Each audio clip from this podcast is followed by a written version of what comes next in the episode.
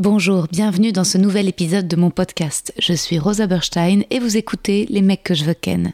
Je suis actuellement en rodage de mon tout nouveau spectacle, c'est complet à Paris au Cartel, mais vous pouvez me retrouver prochainement en tournée à Montpellier, Lille, Bruxelles, La Roche-sur-Yon, Ergué-Gabéric, Aix-les-Bains, Istres, Dessines et Saint-Étienne. Tous les liens pour réserver sont sur mon site internet. À bientôt. Les mecs, les mecs les mecs que je veux ken. Chères auditrices, chers auditeurs, bienvenue dans ce 53e épisode de mon podcast. Je suis Rosa Berstein et vous écoutez Les mecs que je veux ken. La Summer Edition avec des meufs. Je devais la commencer en juillet, mais j'ai pas eu la patience. Je voulais à tout prix la démarrer avec l'humoriste, écrivaine et chroniqueuse radio Christine Bérou. On a enregistré vendredi dernier chez moi, une semaine seulement après qu'elle ait quitté Europe 1. Je voulais inviter Christine depuis longtemps, et là je me suis dit qu'il y avait urgence. On a censuré à Christine une blague sur Éric Zemmour, et je cite la réponse de Christine J'ai adoré cette radio pendant sept ans, mais là où la liberté d'expression n'a pas sa place, je n'ai pas ma place, je démissionne.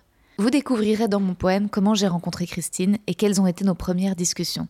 Pour revenir un peu sur sa bio, Christine a démarré le stand-up vers 2009-2010. Elle a fréquenté le légendaire plateau du Pranzo comme une prochaine invitée de cette Summer Edition, comme Seb Melia, dont Christine a participé au podcast 4 comiques dans le vent où elle parle de son véganisme et c'est hyper intéressant. Christine a fait partie de la troupe du Jamel Comedy Club de 2012 à 2015.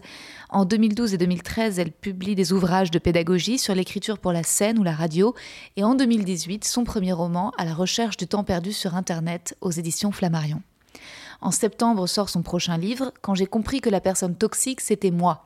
Disponible en précommande dès maintenant sur Amazon ou la FNAC. C'est un livre de développement personnel sur un sujet très sensible. Christine me fait l'honneur d'en parler pour la toute première fois publiquement dans cet épisode. Je vous en dis pas plus, mais euh, j'étais vraiment très touchée, honorée et avant de vous infiltrer dans notre discussion, bien plus intime finalement que politique, j'aimerais faire un petit rappel factuel sur le personnage d'Éric Zemmour. Je sais que certains auditeurs, auditrices sont plus jeunes et que voilà, parfois je balance des rêves un peu sans expliquer, sans revenir dessus. Et là, je pense c'est bien quand même d'être clair. Éric Zemmour est considéré comme un passeur d'idées d'extrême droite par des historiens et la plupart des médias. Lui se réclame de la tradition gaulliste et bonapartiste, mais plusieurs de ses déclarations publiques lui valent d'être condamné par la justice française pour provocation à la discrimination raciale en 2011, pour provocation à la haine envers les musulmans en 2018 et en 2020. La dernière condamnation de 2020 fait suite aux propos qu'Éric Zemmour a tenus en septembre 2019 lors d'un violent discours à l'encontre des musulmans et de l'immigration en ouverture de la Convention de la droite organisée par des proches de Marion Maréchal. Éric Zemmour est un homme extrêmement influent et dangereux qui a été jugé à Paris en février dernier pour contestation de crimes contre l'humanité, après avoir soutenu que le maréchal Pétain avait sauvé les juifs français. Il a été relaxé, mais Stéphane Lilti, avocat de l'Union des étudiants juifs de France, a annoncé qu'il avait prévu de faire appel. Sabrina Goldman, avocate de la LICRA, rappelle qu'Éric Zemmour avait confirmé, voire aggravé, ses propos négationnistes durant son audience. En février 2021, à la suite du déploiement à Aix-en-Provence d'une affiche portrait géante promouvant la candidature d'Éric Zemmour à l'élection présidentielle de 2022, plusieurs femmes accusent Éric Zemmour d'agression sexuelle. La première est Gaëlle L'Enfant, élue socialiste à Aix-en-Provence, qui l'accuse de l'avoir embrassée de force au milieu des années 2000 à La Rochelle. Par la suite, cinq autres femmes, journalistes ou exerçant notamment dans le milieu des médias, font des déclarations similaires. Le 3 mai, CNews annonce qu'il restera à son antenne, malgré ces accusations. CNews, enseignement e-télé, appartient au groupe Canal Vincent Bolloré, est une chaîne conservatrice clairement orientée à l'extrême droite qui relaie des fake news et clairement en train de devenir l'équivalent français de la chaîne américaine Fox News, dramatiquement influente lors des élections. Nous approchons nous-mêmes des élections. Voilà. Euh, bah, ça fait un peu peur, hein, c'est pas joli joli, et je voulais rappeler euh, voilà, des éléments un peu précis. Maintenant, je vous laisse dans l'épisode avec Christine. On se retrouve en outro vers la dixième minute vous allez peut-être repérer un petit souci. J'ai dû changer les piles de mon enregistreur qui fonctionne plus euh, surprise quand il est branché. J'essaie de résoudre tout ça. J'entends vos retours, je fais au max. Merci pour votre indulgence, votre écoute bienveillante, votre curiosité. Je pense que vous allez, comme moi, être très ému par Christine Béraud. Bonne écoute. Toutes est joli chez toi. Le sens du détail, le, petit rostas en bois. J'ai bien désinfecté tes écouteurs. Ah waouh Un petit coup d'Amélie ah. Poulain. Ok. Et est-ce que tu t'entends bien Ouais, super, grâce à la radio. Ah ouais, c'est clair. Bon bah alors, je vais te lire le petit poème que je t'ai écrit, Christine. Oh. Christine Béraud. Drôle, touchante, une voix douce, des yeux clairs et un verbe vif, qui perce et touche juste. Nous nous sommes rencontrés à peu près l'été dernier, au Paname. Tu avais été adorable, hyper encourageante. Tu m'avais donné un conseil. Tu m'avais dit on devient le personnage que l'on décrit sur scène. Il faut se dépeindre tel que l'on a envie de devenir. Et tu avais ajouté je préfère dire sur scène que je suis une maman qui a plein d'amants et m'en réjouir que blaguer sur le fait d'être une mère célibataire et m'en apitoyer. Ça m'avait beaucoup marqué euh, ça m'avait averti sur le danger, les répercussions dans nos vies de l'autodérision quand elle flirte avec autodestruction. Puis on avait euh, un peu parlé du stand-up, euh, être l'une des rares filles au début, ton expérience du Jamel Comedy Club, et malgré les up and down inévitables d'une carrière, tu m'avais dit, je considère que j'ai réussi, j'ai quand même une chronique à la radio, c'est une chance, un rêve. Aujourd'hui, tu n'es plus à Europe 1. Es-tu d'accord pour revenir sur ce qui s'est passé au sujet de la blague qu'on a voulu te censurer sur Éric Zemmour Et qu'est-ce que ça raconte pour toi du climat actuel? Et est-ce que c'est la première fois qu'on essaye de te censurer des blagues? Et ça fait beaucoup de questions d'un coup. Surtout que c'est assez frais, c'était la semaine dernière. Bah, c'est ça. Et c'est vrai que je, m'étais un peu interdit d'en parler. Enfin, j'ai dit ce que j'avais à dire dans les grandes lignes. Je m'étais interdit de m'apitoyer parce que s'apitoyer, ça donne jamais rien de bon. Euh, honnêtement, ça serait mentir de dire qu'on on n'a jamais, on n'a jamais essayé. Enfin, j'ai connu des climats tendus, mais la porte était toujours ouverte au débat. Et là, j'ai vraiment senti que c'était sans appel et puis, euh, quand on voit euh, pour protéger qui Non, mais c'est ça, bah, c'est Bolloré, c'est News. beaucoup effrayé. Ouais, c'est effrayant. Et, je pense que, sincèrement, quand j'ai envoyé le, quand j'ai, enfin, quand j'ai envoyé le SMS et que j'ai, j'ai posté, ça, c'est, tout, tout cela s'est fait en 10 secondes et juste un, un, cri de à l'aide, le bateau coule. Mais non, mais tout va très mal. T'as tiré la sonnette d'alarme, mais c'était tellement grave euh, parce que euh, déjà, c'était, enfin, c'est inquiétant euh, ce qui se passe à la télé avec CNews et, et Bolloré et la censure sur Canal. Et puis là, que ça vienne à la radio, il y avait déjà eu un incident. il y avait déjà eu un incident avec Edgar Yves Monou. parce qu'on avait fait les étoiles du Parisien en novembre dernier. Oui, j'en ai entendu parler. oui. Il avait fait une blague euh, sur Bolloré et donc son passage a été. il voulait lui couper cette blague et donc il a préféré qu'on retire son passage.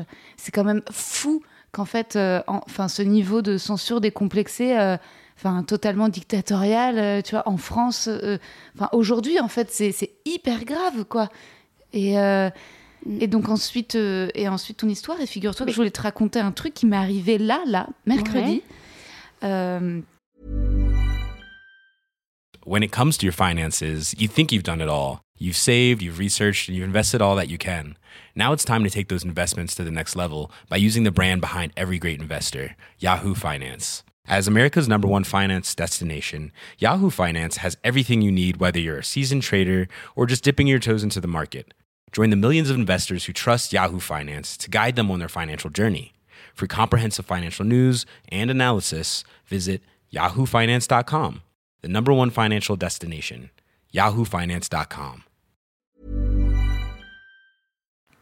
Je fais un plateau dans le 8e et euh, dans, dans, dans, une espèce de club, un club pour euh, des invités où c'est du stand-up un peu à un peu à domicile pour des gens un peu riches, etc. Bon, clairement ambiance de droite, mais enfin, tu vois, on va jouer partout, il n'y a pas de, il a pas de souci. Euh, sauf qu'ils ne connaissaient pas trop les règles du stand-up, donc euh, en fait, mhm. ils n'étaient pas nombreux, ils étaient dans en lumière, ils nous coupaient pas mal la parole. Moi, je suis passée en T'as joué dans un EHPAD, donc ah es en train de me décrire.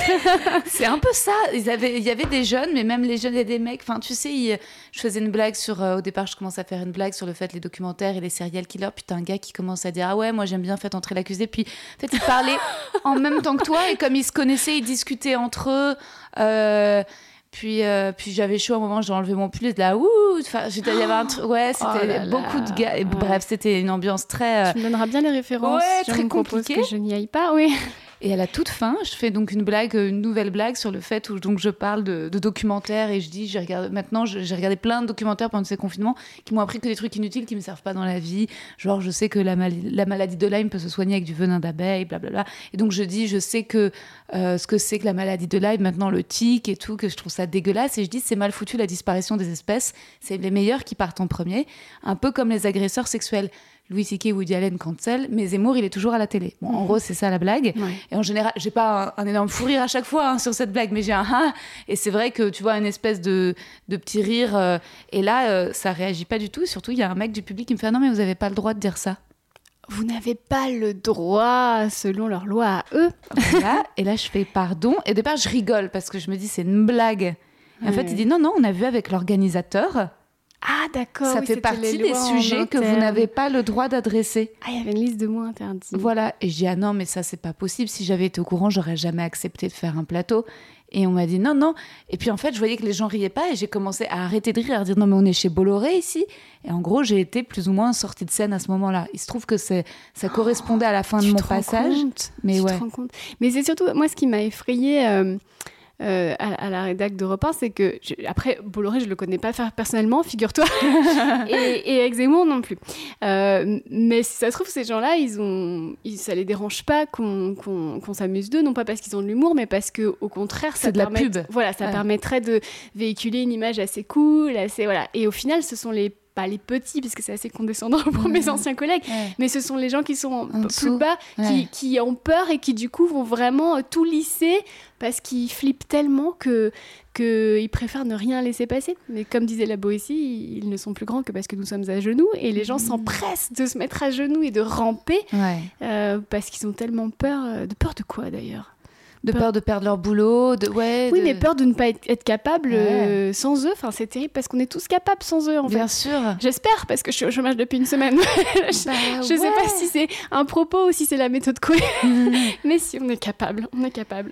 Bah non, mais moi, c'est ce que je t'ai dit sur Insta. Je t'ai dit, en effet, il faut absolument, mais t'étais très honnête, je t'ai dit, il faut absolument que tu mettes ton bouquin en valeur parce que... Ah je- ouais.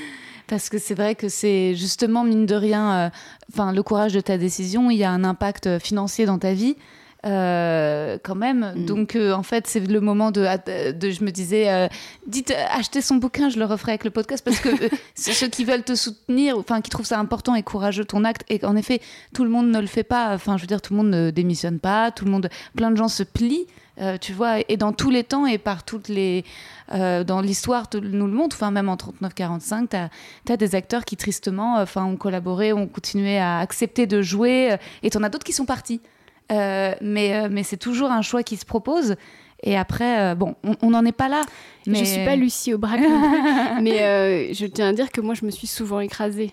Mhm. C'est-à-dire que j'ai j'ai souvent travaillé pour des gens qui m'ont fait la misère et j'ai rien dit et parfois pendant des années. Donc j'ai j'ai pas c'est jusque là bon bah je suis plus âgée euh, Mhm. j'ai je vais pas mentir j'ai de l'argent de côté. Donc j'avais les moyens aussi. Enfin les moyens c'est pas non plus. Ouais. ouf hein, mais, mais j'avais peut-être puis j'avais peut-être plus la, le ras-le-bol aussi de, de m'être justement trop écrasée. Je voulais pas m'écraser euh, une énième fois. Et surtout sur sur ce sujet-là et avec ces personnes-là et cette personne-là en particulier. Ah, c'est clair, dans ce contexte-ci. Et justement, en fait, euh, mais ton expérience de la radio, maintenant, elle est. Peut-être que tu veux pas en parler, mais avais, avant, tu étais à Radio Nova où ça avait été aussi des. parfois des, des, rapports de travail un peu compliqués. Euh, j'étais au Move, Ah, au euh, Move. oui oui oui Ouais. Mais j'ai- ouais, ouais, j'ai pas envie de, enfin particulièrement, mais une personne en particulier. Mais je pense que si les gens, si les gens Google, ils verront de qui il s'agit. Mm. Mais il y a une procédure en justice en ce moment puisque c'est pas quelqu'un, euh, c'est quelqu'un qui a des problèmes avec pas mal de gens. Ah oui, Du coup, oui, je, je, je peux pas, euh, j'ai pas envie de, De rentrer parler dans plus que ça, ouais. surtout que la, la page est tournée me concernant. Mm. euh, je pouvais plus porter plainte parce qu'il y avait euh, la date de, j'ai déjà la date de péremption. ouais, c'est ça. Et si c'est- voilà. Mais euh, oui, j'ai- travaillé avec des gens ouvertement harceleurs, mais après, je, je, je sais pas pourquoi. je pense que j'avais envie de travailler. Je Bah que- oui. Puis surtout à l'époque, euh, quand je m'en étais plainte, donc je t'en parle, c'était il y a en 2009, on m'avait dit mais qu'est-ce que tu crois? C'est comme ça, les médias et tout ça. Et Ah. moi j'étais jeune et un peu bébête et et j'y croyais, et puis c'est seulement avec le temps en fait que, que tu réalises que bah, on te traite pas comme ça, on te traite personne comme ça, et que tu trouves la force en toi de, bah, de partir. ouais, ouais. Mais, après, je, je, tiens à dire que vraiment c'est important, autant la personne dont on parle. Hmm. Il y a vraiment eu du harcèlement moral, autant euh, à Europa, tout le monde était adorable en permanence, tu vois, ça n'a rien à voir, euh, ça n'a vraiment rien à voir. Mais donc, euh, d'où la, la, la, tristesse tout d'un coup d'être dans une maison. Et il y avait déjà, cela dit, en fait, il y a un changement radical là avec le fait que, que CNews rachète Europe 1, quoi. C'est un peu ce qui se passe. Bah, j'ai pas envie de hmm. m'étaler là-dessus parce que j'ai que mon propre vécu, je vais pas parler pour les autres, mais mhm. Moi, jusqu'à euh, la semaine dernière, après, je suis peut-être un petit peu naïve, je suis très dans l'affect, donc euh, à partir du moment où je, où je m'entends bien avec les gens et que j'ai des liens amicaux, j'ai tendance peut-être un peu parfois à me voiler la face, mais en tous les cas, euh, je ne vais pas parler pour les autres, mais je ne me rendais pas compte que c'était à ce point, jusqu'à ce, que, jusqu'à ce que ça soit à ce point. Bah ouais, parce que finalement, est-ce que donc justement dans, dans ta carrière de chroniqueuse, c'est bizarre parce que pour moi, ce serait le truc le plus facile à faire, une blague sur Zemmour. Limite, il faudrait presque parfois euh, s'interdire d'en faire parce que est-ce que c'est pas lui faire de, la pub, justement, euh, de, donner de l'eau à son moulin? Moi, j'ai l'impression que ce qui est compliqué, c'est, j'en sais rien, par exemple, de parler. Euh, de Mila, quoi, tu vois. Genre là, si tu fais un truc sur Mila, c'est où tu passes, où t'es pas féministe, où t'es raciste. Enfin, il y a mmh. des sujets extrêmement compliqué. Et pour moi, Zemmour, c'est l'un des trucs les plus simples, quoi. C'est juste une espèce de facho horrible, de mec d'origine juive qui défend Pétain. tu vois, t'as pas. c'est facile. Enfin, je veux dire, en fait, il n'y a pas, il y a, y a, aucun endroit où il est défendable, quoi. Donc c'est, euh, donc en fait, j'imagine que pour toi, à la base, quand tu l'as écrite la blague, tu t'imaginais pas que ce serait ça, j'imagine. Surtout que moi, je, justement, effectivement, c'était tellement facile, tellement bateau que je me l'interdisais euh, pas mal. Mm. Et puis moi, surtout, enfin, les gens qui écoutent mes chroniques euh, savent très bien que je tape sur tout le monde. Même dans mon spectacle, même en ce moment, euh, ma cible préférée, c'est Jean-Luc Mélenchon. voilà, ou voilà, bref, bref. Bah, c'est pareil, c'est vrai qu'il a des côtés totalement ridicules et oui, oui. Oui, mais tout ça pour dire, je tape sur tout le monde et de tous les côtés. À partir du moment où quelqu'un fait quelque chose de caricatural, c'est pas dans un consensus ou parfois, en effet, sur C'est uniquement et exclusivement Macron. Là, t'hésites pas non plus à tous les partis, tous les bords à, aller, aller, Ouais, d'accord, c'est bah ouais c'est courageux. Donc j'ai trouvé ça assez injuste, puisque hmm. après, encore une fois, je suis pas là pour m'apitoyer, et c'est la règle du hmm. jeu, et je pense que les gens qui m'écrivent sur Twitter euh, euh, ne sont pas du tout représentatifs euh, d'une pensée, mais c'est vrai que c'était le truc qui revenait souvent quand j'ai commencé à lire les commentaires. Après, j'ai arrêté, c'est ah bah forcément, on tape encore sur Zemmour, alors que s'il y en a bien une qui tape pas souvent sur Zemmour, c'est moi. Bref, après, je, je comprends. T'as eu du harcèlement suite à ça sur Twitter? Du harcèlement, c'est un bien grand mot, mais j'ai reçu des messages pas sympas. Oui, bah c'est normal, bah c'est Twitter, c'est le concept de Twitter. Oh, mais mais le premier jour, c'était assez pervers parce que je, lisais forcément, euh, j'étais toute seule chez moi, j'étais en état de choc et c'est vrai que le réflexe, c'est de regarder les Twitter pour trouver du soutien. Il y en avait, il y en avait énormément, je les remercie, mais il y avait aussi des espèces de tweets de procès d'intention qui disaient que j'étais moche, que j'étais pas drôle, que ah. c'était trop facile de taper sur Zemmour. Et en fait, euh, bon, bah, tu, bout tu dis, bon, bah, j'arrête de regarder. Euh, c'est pas. Et puis surtout, j'avais très peur. j'avais très peur. En fait, quand j'ai vraiment posté le quand j'ai posté ça, j'ai pensé à rien. Enfin, j'ai pas, j'ai pas fait un hmm. plan de carrière. Enfin, j'avais pas décidé de faire un buzz ou quoi. Enfin, c'était vraiment. Et puis il y a ceux qui m'ont, y compris des gens euh, avec qui je travaillais, qui m'ont accusé de, de, vouloir faire du buzz. Et ça, c'est hyper violent parce que oh. tu dis bah quand on me connaît et quand on sait donc. C'est tellement pas toi j'en sais rien ce qui moi ou pas, mais quand on connaît. T'as juste alerté, quoi, en fait. T'as alerté, euh, mais en fait, ça veut dire quoi faire du buzz? Parce qu'en fait, n'importe quelle prise de position, à ce moment-là, on peut dire que c'est faire du buzz. Enfin, tu vois, justement, Mélenchon, quand est-ce que c'est pas une volonté de faire du buzz quand il passe à la radio et qu'il parle des attentats et qu'il met une espèce de doute complotiste, mais qu'il le récupère hyper bien derrière sur, euh, sur euh, Twitter? Enfin, tu vois, c'est. je veux dire, tu parles, c'est potentiel. Je veux dire, en plus, t'as T'as juste alerté, t'as as donné. Une... Euh, c'est-à-dire qu'à ce moment-là, euh, Snowden, euh, enfin, tu vois, tous ces les lanceurs d'alerte, enfin, c'est des, c'est pour non, faire ce du sont des gens qui cherchent à faire du buzz. ouais, voilà, c'est ça. ok. bah, bah, oui, et puis voilà. Après, je, encore une fois, j'ai pas, c'est fait, c'est fait. Je suis contente que, enfin, j'ai aucun regret. Et puis après, voilà, la, la, seule raison pour laquelle je, je peux encore en parler, c'est si ça peut, voilà, je, je, pense à des gens qui sont sous emprise d'un patron déviant ou comme la personne dont, on parlait à, demi-mot tout à l'heure et dont je ne veux pas prononcer le mot et qui sont profondément toxiques, de les aider à réaliser que ce ne sont pas des des comportements que l'on doit que l'on doit subir sur notre lieu de travail et même en dehors enfin je veux dire et que et que voilà il y a des choses voilà on vaut mieux que ça et le respect doit bah oui, toujours, évidemment. Et puis, je, je sais que c'est dur. Il y a des gens, à l'époque euh, où je travaillais avec cette personne, la fameuse Voldemort, voilà. J'avais vraiment rien d'autre et je débutais et, et j'étais pas du tout sûre de pouvoir trouver du travail ailleurs. Et du coup, je me faisais vraiment traiter comme de la merde mm. parce que je me disais, allez. Euh, de toute façon, c'est ça, ou travailler, euh, récupérer mon boulot chez Nespresso, parce que je travaillais chez Nespresso mm. avant, et puis, et puis voilà, donc je prenais ce qu'il y avait à apprendre. Bien sûr je travaillais, il n'y avait pas que lui, il y avait aussi des gens qui, qui m'inspiraient et qui m'ont permis aussi de, de, progresser. Mais je te parle d'un en 2009, hein, donc j'étais très fragile et je me dis, bon, bah peut-être qu'à l'époque, j'aurais bien aimé qu'on me dise que, que c'est pas normal, ouais. que qu'on ne doit pas accepter ça. Et, et voilà, donc c'est le seul axe euh, voilà, qui, qui, me motiverait à en parler, c'est de dire aux gens qui sont sous emprise et qui travaillent pour des, des gens toxiques, et en fait, barrez-vous, vous avez vraiment le droit de vous barrer, mais et c'est pas normal en fait. Voilà. C'est pas normal, c'est presque le, le continuum de MeToo euh, là qui se poursuit aux États-Unis avec pas mal de stagiaires qui s'en prennent à leur employeur, euh, notamment sur les dans les milieux euh, du divertissement. Parce que, en fait, l'abus de mmh. pouvoir, le harcèlement, donc en un, bien sûr, on s'est rendu compte sur les femmes et les viols et les agressions sexuelles, mais en deux, les, les, hum, les conditions de travail toxiques, les dictateurs et la peur, en fait, c'est une continuation de la discussion. C'est pas parce que c'est moins grave qu'un viol que ça doit pas exister. Comme euh, et c'est vrai que dans tous nos métiers où il y a très peu de, syndicats où tout fonctionne à l'influence en fait, c'est-à-dire que tu vas pas appeler la, la CGT quand euh, ça se passe mal sur un tournage. Enfin, c'est pas euh, donc tu tout se passe en fonction de ta réputation en fait. Et en plus, nous, tu as cette espèce de truc de peur de passer pour la connasse tu dois, c'est vrai, être gentil. Euh, quand t'es pas la bosse, quand t'es pas la patronne, quand t'es employé, tu dois être sympa, tu dois être rigolé et surtout quand t'es humoriste. Et quand t'es humoriste, en plus. quand on te dit ah t'as pas d'humour. Ah, ouais. Mais c'est surtout qu'en plus, on fait des métiers où on a, entre guillemets, de la chance de travailler. Oui. Et du coup, on va nous dire, euh, t'as déjà bien de la chance de bosser, d'accord? Voilà, c'est ça.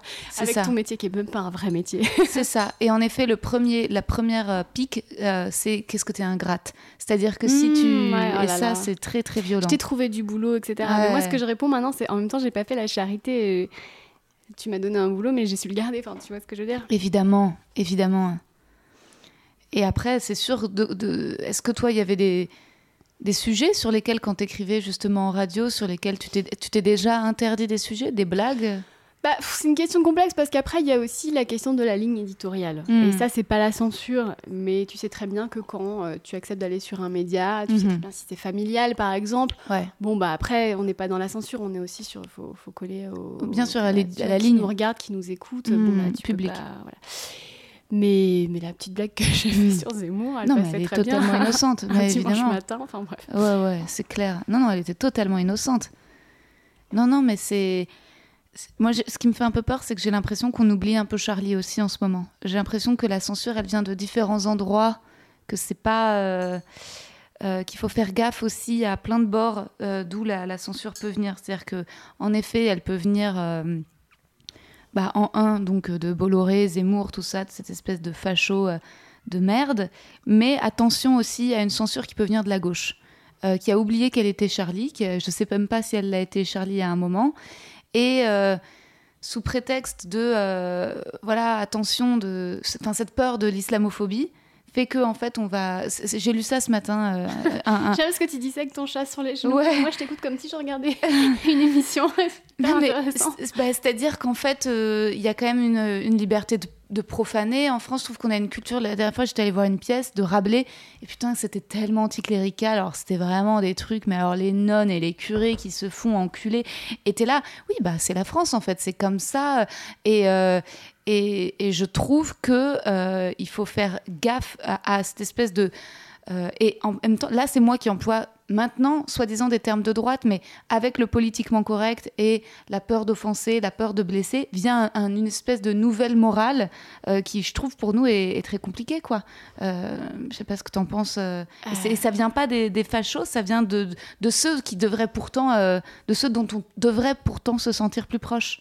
Bah, ce que ça m'évoque de ce que j'en vois, et tu vas me dire si tu es d'accord ou pas, c'est qu'on n'a pas tant peur de blesser, enfin, je dis on, je, mhm. pour les autres, on a peur de blesser pour nous. Parce que maintenant, une hmm. phrase sortie de son contexte et qui est bâchée et qui est hmm. retweetée et tout, ça peut tellement faire mal dans une carrière, etc., que en fait, ça peut, ça peut aller vite. Euh, la chute peut être très. Et du coup, je pense que c'est comme, euh, bon, bah, tu, tu, montes sur un vélo, tu, tu, tu tombes, après, tu as moins envie de monter sur le vélo. Et je pense que les gens ont juste peur de. De, de, tomber du vélo et de tomber de enfin voilà de, de, dire la phrase qui va qui va ne plus jamais les faire bosser ouais et, enfin, voilà, et, et, ça sera pas exprès, ça sera juste une maladresse, mais maintenant tout est tellement euh, mal interprété, enfin j'en sais rien. Mais moi, enfin après je te dis ça, mais moi, je, je, n'arrive pas à rien de tout. Enfin, je veux dire, ouais. Euh, il y a des blagues, moi, qui me font pas du tout marrer, mais c'est pas pour ça que je vais dire à la personne, tu ne dois pas la dire. Bien sûr. Mais après, j'ai ma propre sensibilité, tu vois. J'ai vraiment l'humour, euh, l'humour sur les agressions sexuelles, l'humour sur euh, les, voilà. évidemment, enfin, ça me, je peux pas. Et mais ça veut pas, ça veut pas dire que je vais interdire la personne. Tu vois ce que je veux dire À un moment donné, chacun est il faut arrêter d'infantiliser les gens, chacun est... libre. Mais c'est vrai qu'on a tous nos limites, les trucs qui nous font rire ou pas, mais euh, quand tout d'un coup ça devient euh, euh, une, une, force en œuvre qui, qui silence un peu et, qui empêche le rire en fait, qui empêche la possibilité de dédramatiser. C'est passionnant l'époque qu'on vit parce qu'à la fois c'est intéressant de se poser la question de comment rire différemment, autrement, mais on a envie de garder la possibilité de rire. Et juste euh, qu'on ne nous dise pas, ça, c'est pas drôle. A priori, tout, potentiellement, mais, mais est mieux et certainement différemment. Et, euh, mais euh, c'est c'est marcher sur des œufs. Euh, tu remarqueras qu'en parlant de radio, on a des fréquences radio dans les oreilles. Je suis désolée si ça t'embête un peu, tu peux en enlever non, J'ai l'impression d'être à la maison, merci. Ah. c'est pour ça que j'ai accepté ton podcast, euh, parce qu'en fait, je voulais. Bah, en fait, là, au moment où on parle, je devrais être à la radio. C'est mon premier vendredi euh, sans mon chronique du week-end enregistré. Et, et honnêtement, je, je voulais pas parler de ça. Je voulais pas. Et en fait, je me suis dit, tu sais quoi, je préfère être avec Rosa à parler de ça, quitte à dire une connerie, quitte à ce qu'on me dise, ah, se plaint, ça toi et tout. Mais j'avais pas envie d'être toute seule chez moi au moment où je devrais être en studio, en fait. c'est clair. Et peut-être que c'est. Euh, euh, enfin, de toute façon, je, de toute façon, je voulais t'inviter et j'ai l'impression que dans le podcast, comme on a le temps, on a une heure, euh, tout est nuançable. C'est-à-dire que justement, l'avantage du podcast, c'est que tu peux pas sortir une phrase extraite d'un podcast et lui faire dire tout ce que tu veux. C'est ce qui est génial avec ce média. C'est pas comme la téloche ou j'en sais rien. C'est pas un truc de, tu vois, de de roast et de snipe et de punch qui, qui extraitent et, euh, pour faire du clic ouais, là c'est vraiment euh, mais tu tapis enfin c'est pas euh, Enfin, moi, je trouve ça juste courageux, ceux qui essayent de te dire que tu t'as. Enfin, tu vois, et puis t'as pas. Euh, derrière, t'as partagé aucune story. Tu vois, moi, je me dis, je me serais tellement plus apitoyée que toi. Ah, mais tu vois, j'aurais été dans un truc méga narcissique où j'aurais fait des captures d'écran de tous les messages de soutien. je les aurais repartagés en mettant des cœurs. Enfin, toi, t'as été super, euh, super digne, super sobre, quoi. Super déprimée, surtout. Ah. ça s'appelle la dépression. Non, bah, tu vois, la typique, ça pourrait être ça. Christine Mérou en dépression? Non. Non, j'ai. Non, j'ai pas. En fait, je je, suis un petit peu, je me sens très sauvage. Hein. J'ai un rapport un petit mm. peu euh, compliqué avec les réseaux sociaux en ce moment parce que dès que je regarde, il y a un truc qui va me faire plaisir et il y a un truc qui va me briser le cœur. donc, en fait, je préfère. Tu sais, j'ai un compte. Twitter, c'est horrible. Hein. Twitter, c'est le cauchemar. Twitter, c'est l'enfer. Tu sais, je fais, je fais, un autre podcast Hotline. Mhm. dans lequel je suis euh, chroniqueuse et c'est une espèce de radio libre sur le sexe sur le, pour les 15-25. C'est un, un, podcast Spotify original. Et alors, euh, mais, moi, j'imaginais pas sur Twitter les avalanches de remarques euh, sexistes, euh, grossophobes, parce qu'on a une, chroniqueuse de, l'équipe qui est grosse. Et, c'est hyper intéressant justement d'avoir tout son point de vue et toutes ses expériences. Enfin, c'est une journaliste incroyable et qui, voilà, qui revendique le fait qu'il a, y a une diversité de corps qui est à représenter, comme il y a une diversité d'origine dans l'équipe. Et il y a eu énormément de tweets racistes, notamment puisqu'il y a pas mal de, de, femmes noires ou, métisses. Euh, et, euh, mais, euh, mais en un, c'était les commentaires, les tweets grossophobes, c'était une dimension. Et j'imaginais pas, en fait. C'est-à-dire que justement, comme je mets pas les pieds sur Twitter, je me dis, mais. Et en effet, tu es là, tu étais vraiment. Enfin, tu ouvres les portes de l'enfer, quoi. Exactement. Et du mal-être. Ah ouais. Parce que c'est son, enfin voilà, parce que qui, enfin quand t'as autant de mal-être en toi que t'as besoin de le déverser sur les autres comme ça, passer du temps, du temps de vie qui mhm. t'est compté pour aller insulter, c'est que c'est triste. Moi je trouve ça triste. Mais il y a un travail à faire. Il faut se réapproprier. Enfin comment expliquer ça, son point de vue, son sa lumière, son énergie pour ne pas se laisser. Euh, mhm. c'est très difficile. Surtout, euh, moi j'ai, je vais avoir 40 ans donc je suis un petit peu plus âgée que toi. Donc j'ai vraiment grandi euh, mon enfance et mon adolescence dans les années 80-90 où le patriarcat avait encore énormément de place, tu vois. Donc les femmes, euh, enfin, moi on m'a toujours dit qu'une femme, euh, après j'étais dans un milieu très bourgeois, très catho, etc., mais que les femmes passaient un peu au second plan, tu vois. Donc quand un homme t'insulte sur Twitter, euh, quelque part ça te fait un peu revivre, ça te remet un peu à ta place de oh je ne suis que, tu vois ce que je veux dire, je ne suis qu'une mmh. femme, effectivement. Enfin, c'est très dur, même si tu n'es pas d'accord, même si tu, tu, ne le penses pas, c'est un trauma, tu vois. Donc c'est un travail de réappropriation de toi-même qu'il y a à faire en permanence. Mais euh, j'en parlais avec une amie qui je disais oui, c'est une voix intérieure quelque part qui me dit euh, mm. il faut donner raison à ces gens-là parce que ce sont c'est un peu la figure du père, le patriarcat. Et en fait elle me dit c'est pas une voix intérieure, c'est le mm. trauma qui s'est incarné en toi. Et c'est exactement ça, tu vois. Mais alors peut-être que toi tu plus as un regard un petit peu plus euh, Oh non, moi la figure du père, elle est très très ah très Oh non non non non, elle est très présente, elle est je, je vois tout à fait ce que tu décris, je trouve ça hyper intelligent mais on a toujours tendance à donner raison en face. Un, vieil, un vieil homme blanc. voilà, c'est ça. À dire, mais peut-être que c'est vrai que c'est moi qui suis conne. Et c'est très dur de, de se donner la légitimité à 100%, d'assumer, de pas, de pas avoir peur, quoi. Mais euh, toi, tu t'es pas du, tu n'es pas que dans un. J'étais très frappée par le titre de ton roman. La, et si la personne toxique, c'était moi Alors ça, c'est mon livre à paraître en septembre. Ouais. Mon roman s'appelle À la recherche du temps perdu sur Internet. Oui. sorti en 2007. Et mon prochain livre, c'est un essai slash euh, ah. livre de développement personnel. Ok, d'accord. Et je raconte justement, justement tout ce que je viens de te dire.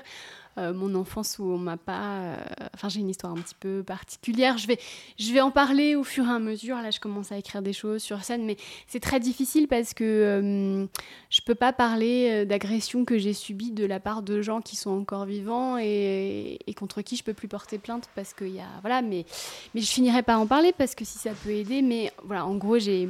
j'ai j'ai subi des agressions quand j'étais petite et, des membres de ma famille se sont rangés du côté de mon agresseur.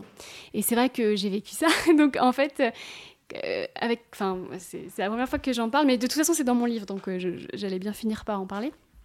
Et du coup, quand tu vis ça, euh, après, tu grandis avec l'idée que c'est normal de te faire du mal, puisqu'apparemment, et que c'est normal de faire du mal. Donc tu deviens par extension toi-même un peu toxique, puisque tu vis dans un monde où finalement tu as fait du mal et, c'est normal, puisque des membres de ta famille le valident, et tu finis toi-même pour te protéger aussi. Enfin, c'est bizarre, mais tu te dis, bah, c'est donc légitime de faire du mal, puisque c'est. Voilà. Et puis en même temps, tu ton inconscient veut tellement te protéger des agressions à venir qu'il qui, qui devient lui-même très agressif et lui-même assez déviant.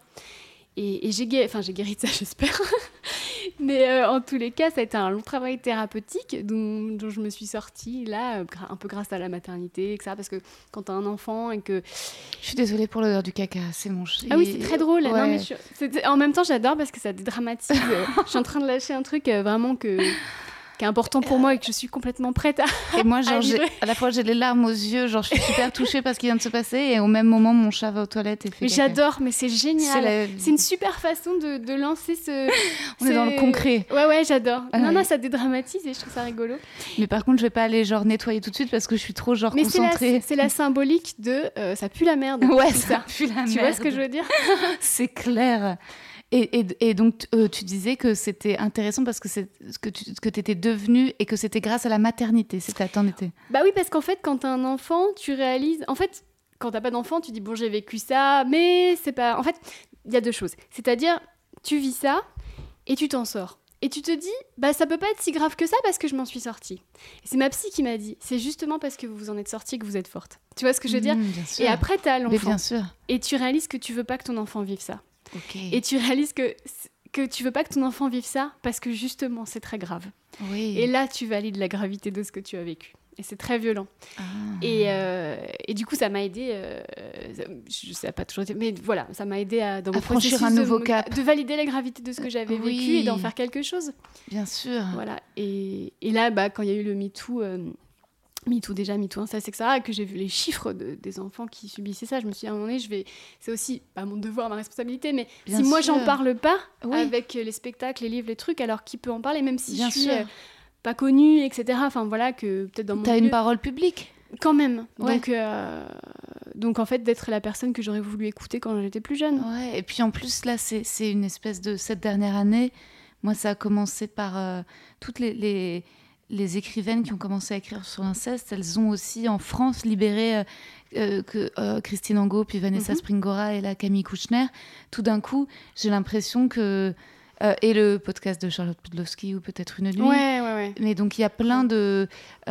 si autant, je veux dire, MeToo venait des États-Unis avec Hollywood et notamment les producteurs et les agressions, les viols sur des actrices, là j'ai l'impression que particulièrement en France, depuis un peu plus d'un an, un an et demi, euh, euh, deux ans, enfin en tout cas récemment, il y a une discussion qui est en train d'avoir lieu, euh, d'ouvrir quoi, sur, euh, sur l'inceste et même... et même sur les féminicides, là, tout particulièrement en ce moment Ouais, et avec les Ouais, élections. c'est ouais. Et en fait, ça, ça fait partie des, des- des changements euh, extraordinaires dans la société et plutôt enthousiasmant et joyeux parce que parfois on peut. euh, Enfin, moi, je suis parfois réactionnaire euh, sur certains changements. Je suis là, mais attends, c'est quoi ces nouveaux mots? Est-ce que j'ai envie d'employer racisé Est-ce que je peux pas juste dire une femme noire? Est-ce que je suis obligée de dire racisé Enfin, tu vois. Je... Et puis, parfois, je me dis, là, il y a des termes qui sont importants quand même. De dire féminicide à la place de crime passionnel, on se dit que c'est quand même une belle avancée, tu vois. Ouais, Et, pourtant, et pourtant, t'as encore des journaux qui titrent "Fou de jalousie, il la tue". T'es là, Ouais. mais, c'est pas possible. J'ai noté aussi que les hommes qui sont condamnés pour féminicide, ils prennent pas très cher au prorata que, que sont condamnées les femmes, qui elles, souvent, ne tuent- enfin, tout le temps, ne tuent pas euh, par, euh, par jalousie, euh, entre guillemets, mais par, euh, pour se défendre. Ouais. Enfin, voilà. Est-ce qu'on a déjà vu un fémicide d'homme qui tue pour se défendre? Je ne crois pas. C'est le procès en ce moment de, de la Mais femme. oui, euh, oui, oui, ouais, oui, ouais, tout à fait. Valérie Béco. Donc, elle, a, compte elle a tué son mari, mais c'est de la totale. euh, Enfin, je veux dire, c'est. Il faut lire l'article, mais c'est. Enfin, je veux dire, c'est des années, des années, des années, des années de persécution, quoi. calvaire, ouais, ça. Ouais. Je pense que là, avec les élections et tout le débat, elle va être quand même. Il y avait eu déjà euh, euh, Jacqueline Sauvage qui avait Oui. été. Donc bon, ça avait mis du temps, mais c'est quand même en train de d'avancer. euh. Mais nous, en plus, maintenant, il faut réussir aussi à. Est-ce que dans ton livre de développement personnel, tu proposes un aspect humoristique, léger, aussi une façon de dédramatiser? Oui, j'ai bien sûr, oui, j'ai essayé. Évidemment, bah, de toute façon, je peux pas être au premier degré tout le temps. Mhm. Puis surtout, euh, déjà, la question de la légitimité s'est posée. Euh, qui je suis pour écrire un livre de développement personnel? Et en fait, c'est mon éditrice qui m'a dit, mais en fait, tu as juste un vécu et que tu as résolu. Donc, en fait, c'est un peu comme, voilà, moi, comme, voilà, Ah ouais? comment, voilà ce que j'ai vécu, voilà comment j'ai fait, voilà ce comment peut-être vous pouvez faire.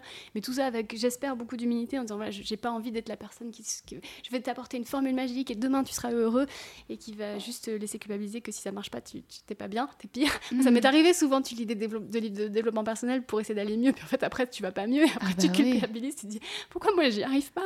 Ah oui, moi, je Euh, trouve ça très dur, euh, tout ce qui est accord Toltec et parfois Oh les là injonctions. euh, Je déteste, je déteste les accords Toltec parce que c'est quatre phrases, enfin c'est tellement Ouais. plus complexe. que Rien n'est personnel, mais t'es là, Oui. bah oui, mais une fois que t'as dit ça, t'as rien dit, quoi. Oui, Enfin, exact. évidemment que nous, on prend les choses personnellement, euh, qu'on les puis prend. quelquefois on a raison de le faire. Ouais, en fait, bah hein. oui. Et donc tu culpabilises parce que Toltec il dit que non, il faut pas. Oui, voilà, c'est C'est ça. ça, enfin. Mais en tout cas voilà, ce que je dis c'est que j'ai écrit ce que j'avais à écrire. Ouais. Voilà, j'espère. Mais en tout cas, le titre est extraordinaire et justement, ça en fait peut-être une espèce de révolution dans le, le, le, le bouquin de développement personnel. Parce que c'est justement un nouveau. Et je, et je crois que c'est aussi tout ça, c'est en train de changer. Par exemple, il y a plein de. euh, même sur le body positive, Hmm. la parole est en train de devenir plus complexe et ça fait du bien. Euh, tu vois, par exemple, il y a une nana, euh, Barbara Butch, qui est influenceuse sur Instagram, DJ, lesbienne et, et grosse. Et donc, figure euh, body positive, mais, mais très, euh, très intéressante parce qu'elle se prend aussi. Elle a, elle a beaucoup euh, commenté sur. Euh, euh, son mal-être pendant la période Covid, qui a été aussi une période, euh, euh, je veux dire, avec beaucoup, beaucoup euh, d'insultes grossophobes passives, euh, pa- enfin dans le, dans le, partout dans les médias, il y Mhm. avait quelque chose comme ça. Et mais parfois elle se prend en photo, elle dit aujourd'hui je ne m'aime pas, aujourd'hui ça va pas, aujourd'hui je déteste mon corps.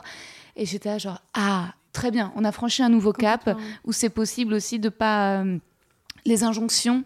on, permet de voilà de continuer à, à réfléchir en fait, à commenter, à être sincère et pas être dans une doctrine de euh, euh, pour être euh, moi on m'avait accusé que j'étais pas une bonne féministe parce que j'avais encore des complexes, tu vois.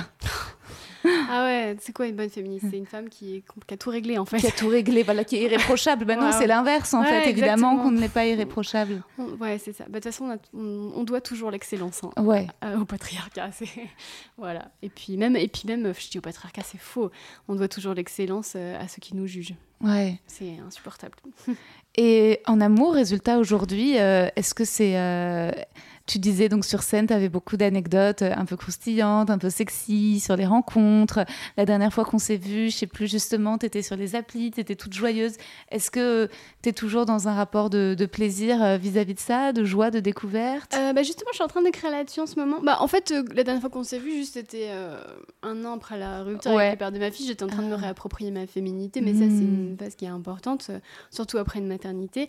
Et là, maintenant, bah non, en fait, en fait, je, suis très heureuse seule. Et je sais que ça fait vraiment la. je suis très heureuse seule. Mais sincèrement. Ouais. Euh, parce que, en fait, maintenant, j'ai c'était super cette période euh, très charnelle, très sensuelle, euh, des plaisirs de la chair, je la regrette pas, mais parce que c'était ce dont j'avais besoin et envie à ce moment. Mais maintenant, j'ai besoin, je, bah, justement, on parlait de l'excellence, je cherche vraiment l'excellence. Ouais. Euh, un mec. ouais, ouais, Et si je la trouve pas, bah tant pis, l'excellence, ça sera moi en fait. Oui. mais j'ai plus envie, tu sais, de de me contenter de hmm. quelqu'un qui est moyen ou qui passera juste pour une nuit euh, parce qu'il faut, tu vois ce que je veux dire? J'ai juste envie maintenant de. Bah, en fait, je, voilà, c'est comme. Euh, sais pas comment expliquer, mais euh, disons que tu as envie de manger quelque chose. Ouais. Euh, tu vas pas grignoter pour grignoter un, un sneakers. Si t'as que des sneakers, j'ai pas envie de grignoter un sneakers parce que c'est gras, c'est dégueulasse, c'est bon, mais bof. Je préfère attendre, tu vois, je préfère aller dans une bonne petite pâtisserie. Ouais, faire un vrai Vraiment très très bon. Ouais. Euh, voilà, qui me quitte à, à, à, prendre 300 calories, je veux que ce soit des calories de qualité. Et bah là, c'est pareil, je veux que ce soit des du temps de qualité avec quelqu'un de qualité ou pas du tout en fait. Et est-ce que l'homme de qualité, tu te l'imagines par exemple euh, c'est quelqu'un que tu puisses présenter à ta fille Ou est-ce que c'est vis-à-vis de ta fille Ou c'est non, toi, quelqu'un qui puisse te plaire Est-ce que c'est quelqu'un avec qui tu t'imagines euh, euh, partir en. C'est quoi tes fantasmes Déjà, j'ai jamais présenté quelqu'un. C'est vrai que la barre est très haute. Pour présenter quelqu'un à ma fille, là, waouh, je pense que. Il faut. Ouais. j'ai, ouais. Et puis, non, je pense quelqu'un qui m'inspire. Discuter avec hmm. quelqu'un qui m'ouvre des horizons. Puis ça va dans les deux sens. Hein. Ouais. Mais euh, ouais, juste quelqu'un qui me fasse rire, quelqu'un qui m'apprenne des choses, qui soit donc curieux. Voilà, je, me suis vraiment très très éloignée des standards euh, de beauté et d'apparence que j'ai pu nourrir quand j'étais plus jeune. Là, vraiment, ouais, quelqu'un qui, qui m'inspire. Je pense que c'est quelqu'un à qui tu t'ennuies jamais, ou tu waouh, tu l'admires aussi. Je pense qu'il faut aussi un peu d'admiration. Hmm. Je sais pas ce que tu en penses. si, si, si. Euh, je moi, je, suis un peu paumée là, euh, mais parce que j'ai. Ah, raconte-moi. Non, mais j'ai recouché là récemment avec un mec. D'accord. Et euh, qui me plaisait. Avec qui t'avais donc déjà couché? non, non, non, pas du tout. Euh, je l'avais. t'as recouché? Alors, bah, bonne question. T'as recouché dans l'absolu. T'avais déjà couché avec J'avais déjà couché une fois dans ma vie et ça m'est arrivé une deuxième fois. J'ai recouché. Félicitations. et, et c'était super. Et euh, c'est marrant parce que pour ce podcast Spotify Hotline, on a un prochain épisode sur les fantasmes. Donc je dois y penser, sauf que moi je me rends compte que j'ai aucun fantasme érotique, sexuel, mais mes fantasmes sont des fantasmes romantiques. C'est-à-dire qu'après la nuit passée, mais je sais que c'est débile, mais j'étais en train d'imaginer euh, euh, les vacances à l'île aux moines en Bretagne. et, tout d'un coup, je me suis dit. J'espère pour toi qu'il n'écoute pas ce podcast. Non, je pense pas. je pense pas. J'espère pas. bonne question, ouais. Non, mais c'était des fantasmes. C'est-à-dire que c'était même pas des choses qui, euh, là, euh, tu vois, deux jours après, maintenant euh, que ça ait lieu, c'est bon, je pense plus à lui, c'est fini, je m'en fous. mais mais, mais sur le quand moment. Ça, tu dis?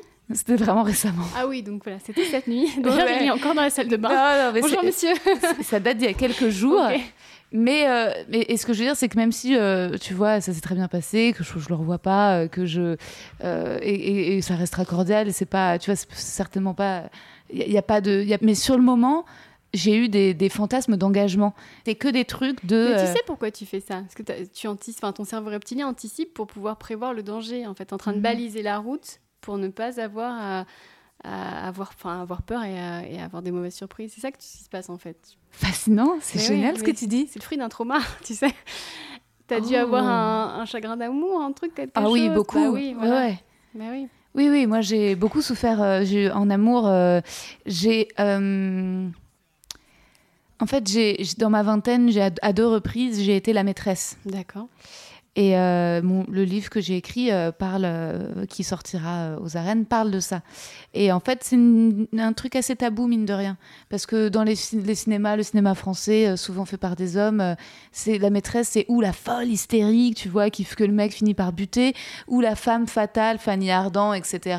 Mais voilà, la Jeanne Moreau qui tue ses amants. Mais t'as pas juste la femme, toi et moi, de, qui, qui, qui vit ça, et comme beaucoup de femmes, en fait, qui, qui se retrouvent. Je pense qu'il y a, c'est, dans le dîner de con, c'est Catherine Fro, non?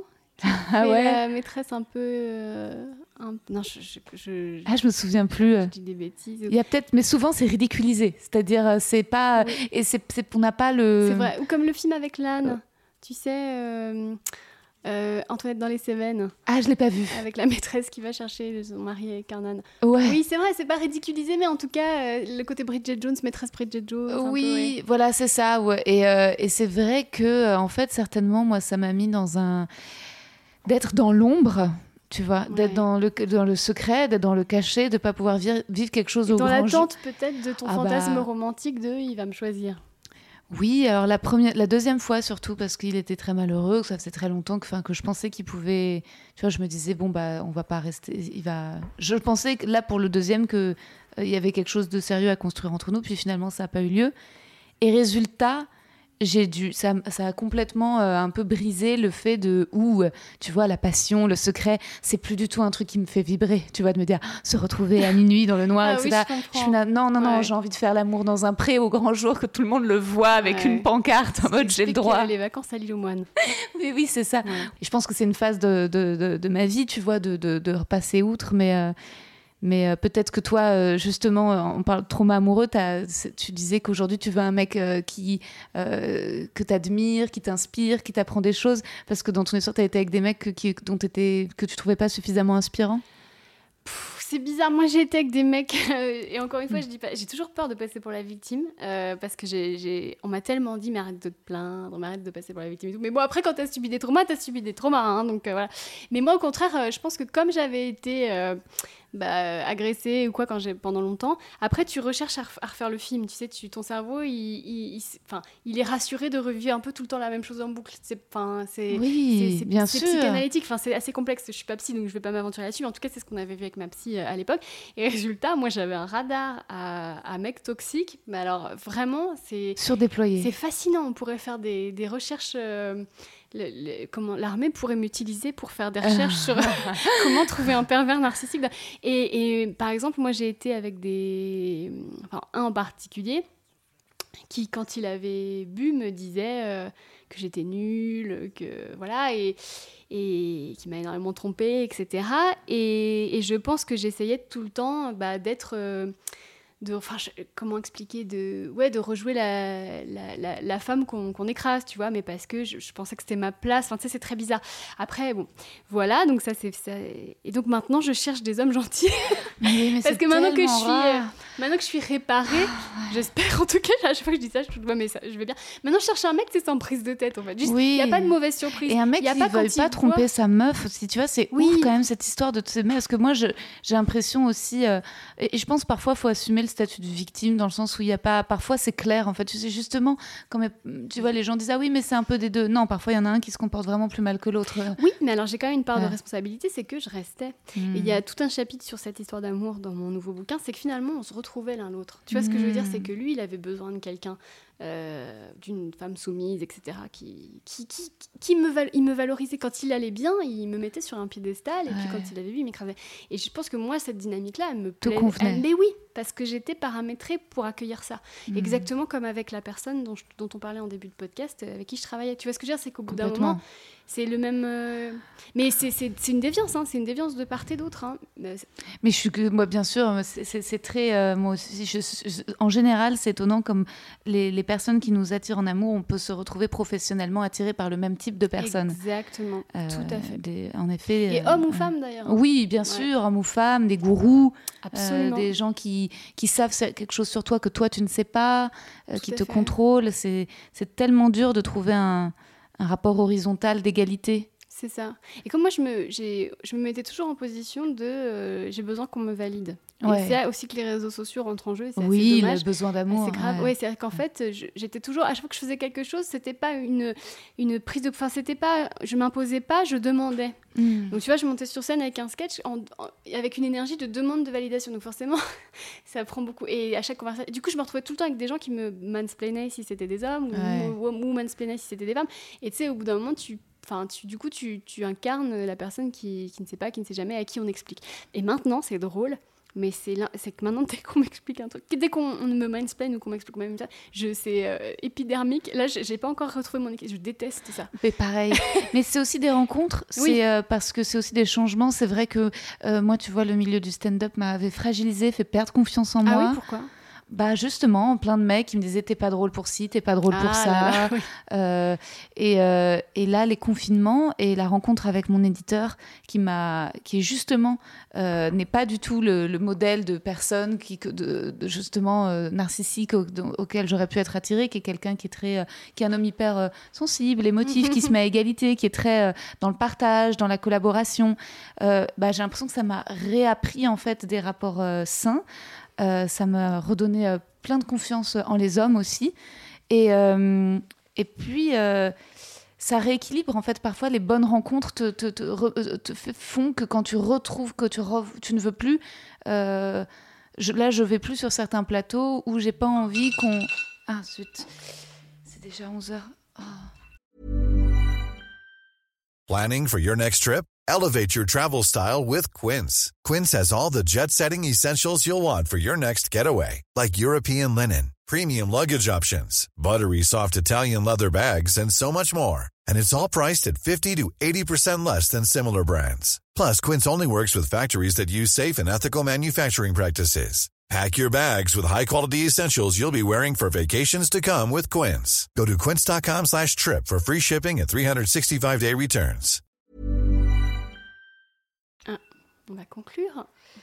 Bon, il faut que je te fasse le questionnaire de Proust. D'accord. J'ai- plus envie d'aller euh, euh, sur des, des, des- des endroits où je suis pas valorisée et où on me dit c'est sur le ton de la blague, tu vois. Je. Euh, je, je, je, je sais que j'acceptais ça avant par euh, ouais pour être forte et justement pour pas faire ma victime parce que c'est comme ça, c'est à la dure et le stand-up, euh, bah, bah, voilà, ça rigole mais au final ça rigole pas. Et maintenant que là j'ai collaboré pendant des mois avec quelqu'un qui m'a dit que j'écrivais bien et que tout ça, et je me dis ah mais non mais je peux plus. tu vois, mais c'est euh, Mais c'est toi qui mets tes standards. C'est à toi de choisir tes standards. Tu vois ce que je veux dire? C'est que si ton standard c'est je veux travailler avec des gens bienveillants, en fait, bah c'est comme, enfin si on mettait tous nos propres standards, euh, bah voilà, ça irait beaucoup mieux dans ce milieu et dans les autres milieux. Et je Mais pense c'est clair. et parce que les gens qui, comme tu dis, te entre guillemets te manquent de respect et tout, c'est eux-mêmes, ils ont peur eux-mêmes. Enfin, c'est un système de défense qu'ils ont mis en, en place eux-mêmes parce qu'ils avaient, enfin, c'était trop compliqué pour eux de mettre des standards de, de bienveillance. Oui, et c'est pour ça que moi j'ai tout de suite réagi quand j'ai fait ton post, c'est qu'en fait ton courage m'a m'a inspiré et que c'est comme j'essaye, je suis dans un moment de ma vie où j'essaye de quitter la salle, de partir, de choisir, de me dire ok, je vais dans les endroits que, où je pense que je suis euh, aimée. Euh, tout d'un coup, quand j'ai vu ton ta décision, je me suis dit ok, en fait j'ai envie de faire comme Christine, tu vois, j'ai envie que ma vie ce soit ça, j'ai envie que quand ça ne me convienne pas, eh ben je puisse dire non. On se lève et on se casse. Ouais, exactement. et euh, et, et c'est vrai que c'est pour ça que j'avais tout de suite, tout de suite envie de sortir euh, cet épisode avec toi, parce que je pense que c'est hyper, hyper inspirant. Alors, le questionnaire de Proust. Ah. La qualité que tu préfères chez un homme? Euh, Alors vraiment la première parce que bah le respect, La qualité que tu préfères chez une femme? Le respect. Le principal trait de ton caractère? Pff, alors, hyper sensible. ouais. Ce que tu apprécies le plus chez tes amis? Leur compréhension. Ton principal défaut? Euh, euh, Je suis parano. Non, attends. C'est pas mon principal défaut, c'est le deuxième. Euh, je crois que je suis hyper exigeante envers moi et envers la vie en général. Je suis comme toi. Moi aussi, je suis très exigeante et ça peut frôler la parano, mais je pense que la ça va ensemble. en fait, la parano est liée à l'hypersensibilité. C'est juste parfois que c'est peut-être un manque de. On se dit, ah, on pourrait être plus. Mais bon. Mais non, mais je pense qu'on anticipe le danger parce qu'on est des grands traumatisés, en fait. C'est ça. C'est pour ça qu'on est parano.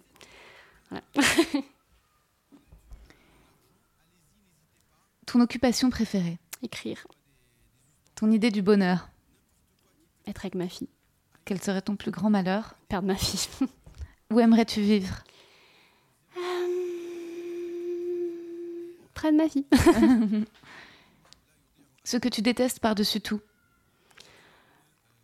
hmm. La trahison des, amis. Ton état d'esprit actuel? Euh, Fragile. Et est-ce que tu as une devise favorite? J'en ai plusieurs, mais hum, là, tout de suite, celle qui m'aide en ce moment, c'est tout ce que tu fais te prépare à ce que tu es destiné à faire. Merci Christine. Merci Rosa, ça m'a bien changé les idées, merci.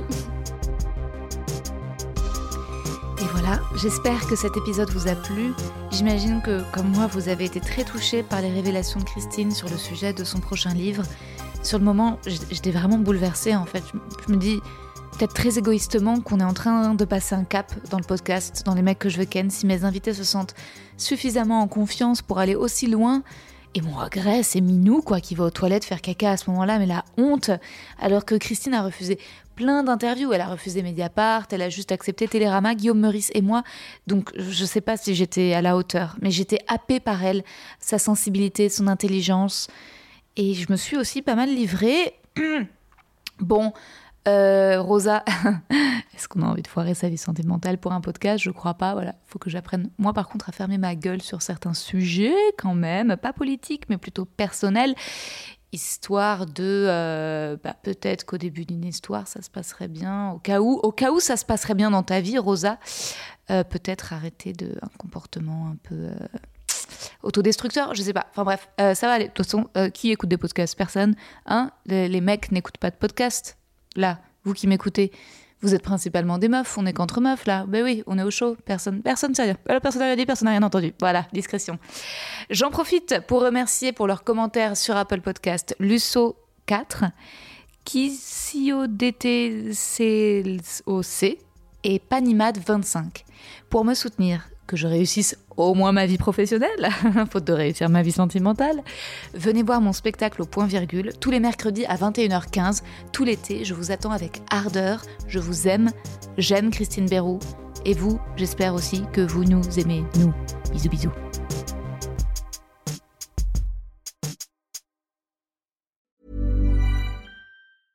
When it comes to your finances, you think you've done it all. You've saved, you've researched, and you've invested all that you can. Now it's time to take those investments to the next level by using the brand behind every great investor, Yahoo Finance. As America's number one finance destination, Yahoo Finance has everything you need, whether you're a seasoned trader or just dipping your toes into the market. Join the millions of investors who trust Yahoo Finance to guide them on their financial journey. For comprehensive financial news and analysis, visit yahoofinance.com, the number one financial destination, yahoofinance.com. Vous avez aimé cet épisode? N'hésitez pas à le dire en faisant une petite story, en taguant mon compte et celui du podcast, at que je veux ken sur Insta. Vous pouvez également soutenir mon travail en venant voir mon spectacle, en lisant mon livre et en commentant sur YouTube les replays vidéo de mes chroniques sur France Inter. Je suis tous les mardis dans Zoom Zoom Zen. Merci, bisous.